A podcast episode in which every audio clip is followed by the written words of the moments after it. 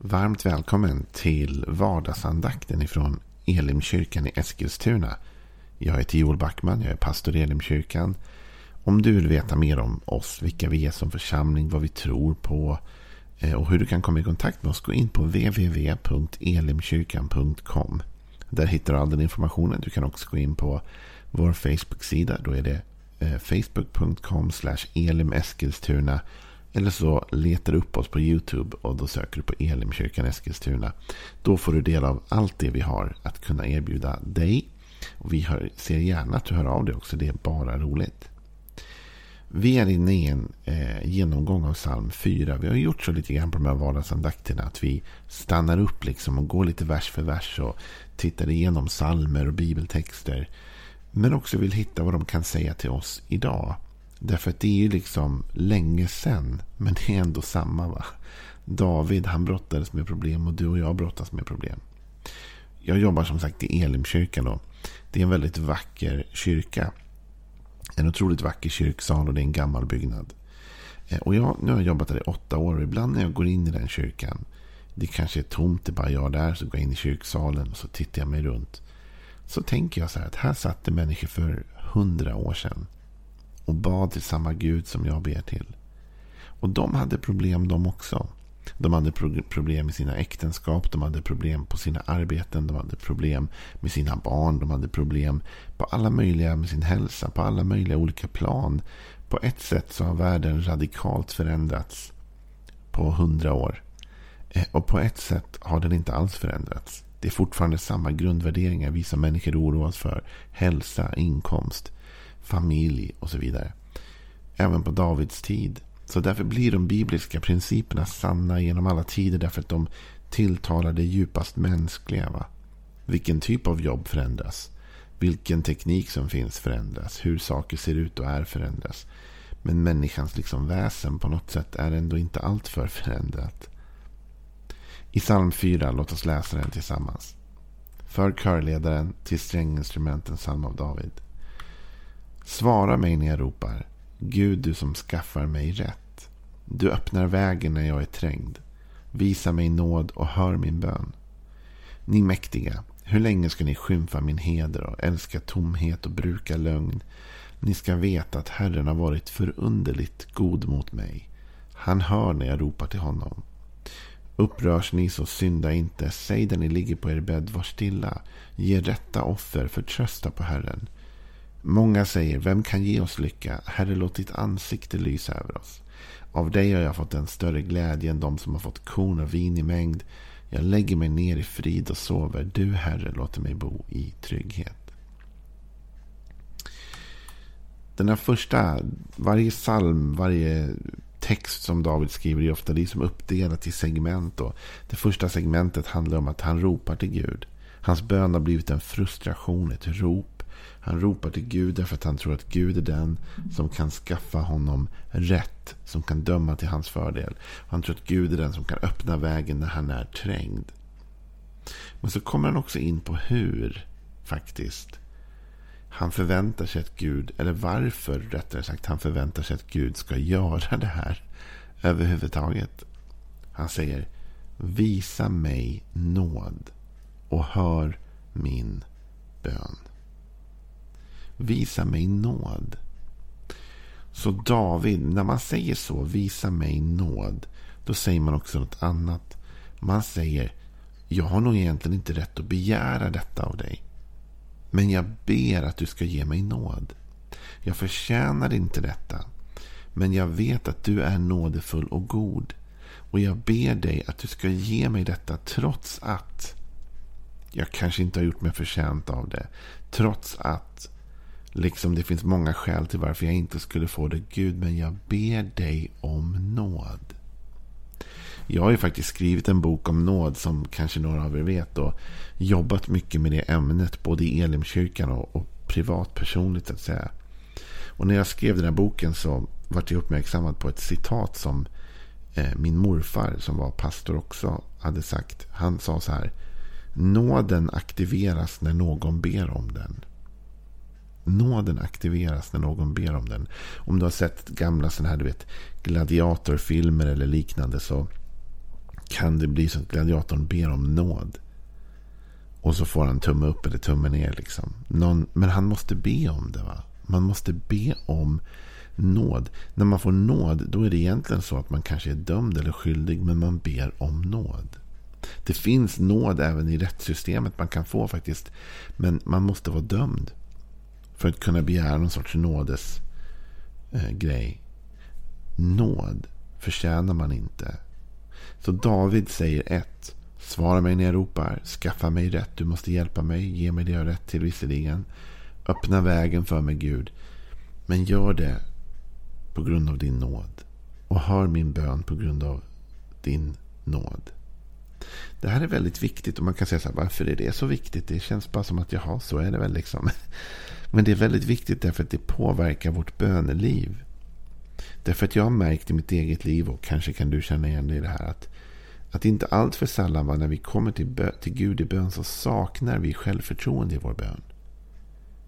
Vi vågar inte riktigt ropa som David säger. Svara mig när jag ropar. Va? Jag sa att det har blivit en frustration i Davids liv och han ropar ut den här bönen. Men ibland när vi kommer inför Gud så är vi väldigt försiktiga med vår bön. Därför vi tror inte att vi har rätt till det vi ber om. Därför att vi tänker så här, Gud, han kanske blir arg på mig om jag ber för det här. Eller han kanske, kan jag be om det? Vem är jag att be Gud om hjälp? Vem är jag att be Gud om hjälp med det här eller det här? Därför så måste vi förstå att när vi kommer till Gud och ber honom om någonting. Så kommer vi på grund av nåd. Vi kommer inte på grund av gärningar.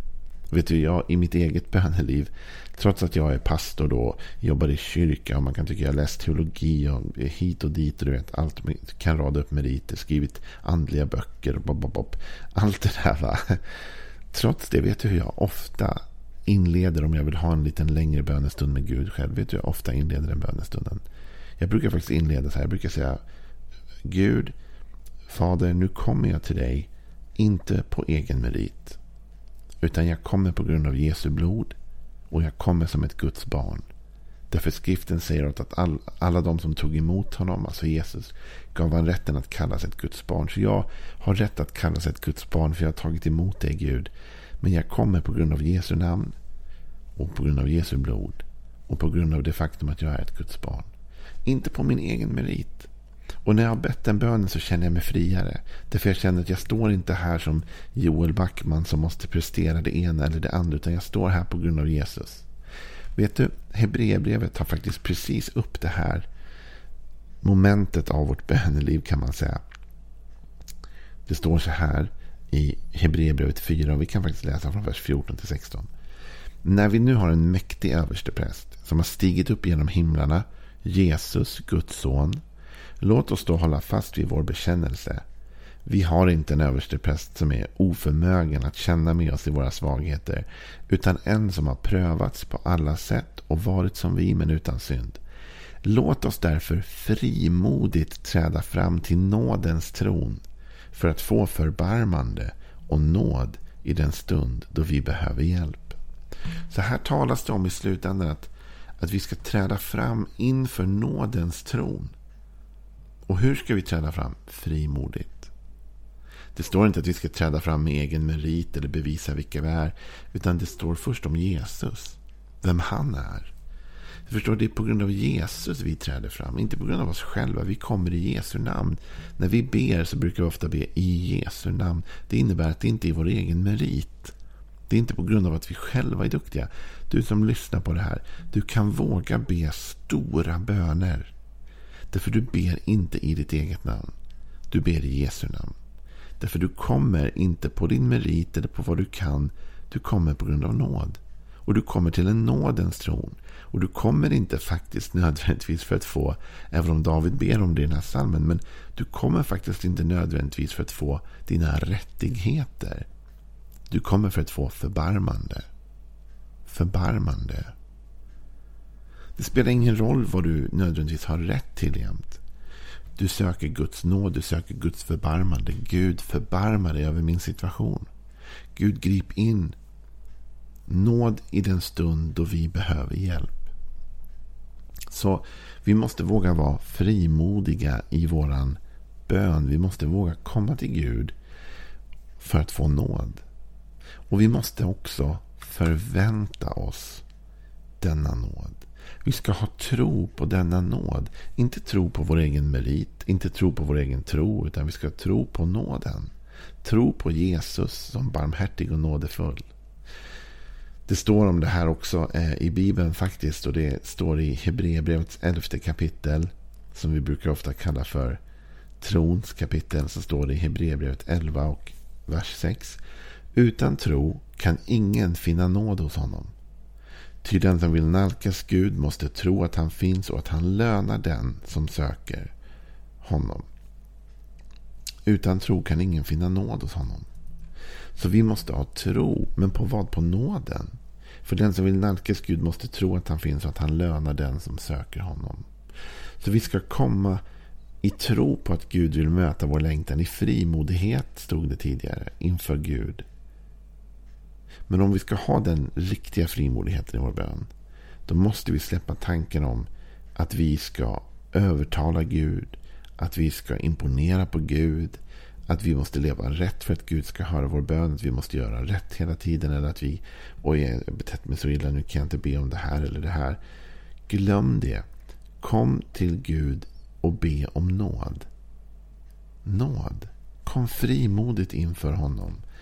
David sa i psalm 4 som vi läste två saker. Han sa visa mig nåd och hör min bön. Visa mig nåd och hör min bön.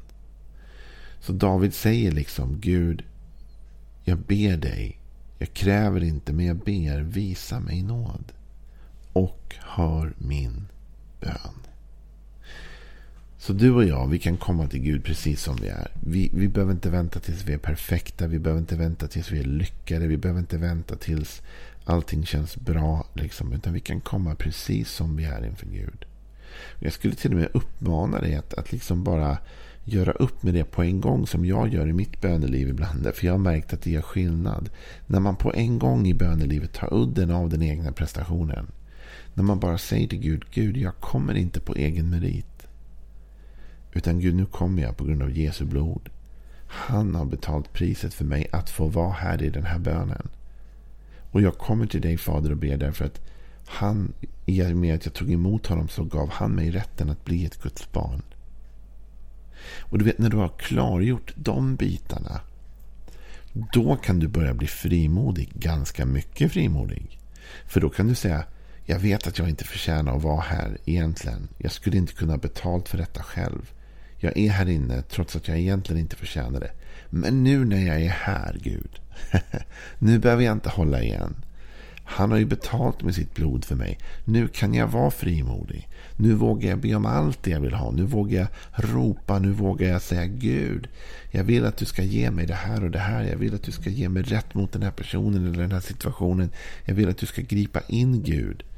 Men jag ber dig inte göra det på grund av att jag är så mäktig eller väldig eller häftig.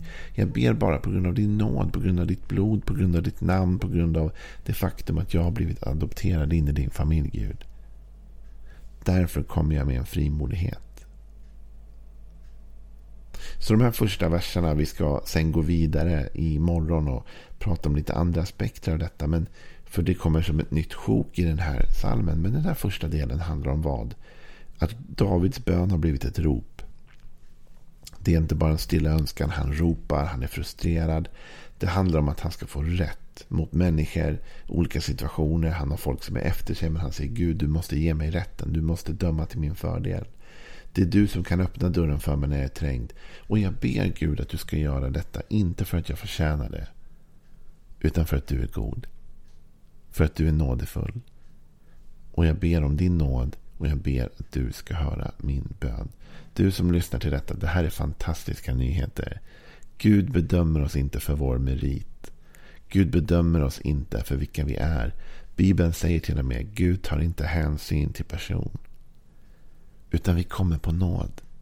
Så du och jag idag kan ropa, skrika, be om allt, våga ta ut svängarna därför vi är inför nådens tron. Vi har inte förtjänat att vara här men nu är vi här på grund av Jesu blod Låt oss göra det mesta av den stunden av bön. Låt oss verkligen be Gud om allt det som ditt hjärta längtar efter.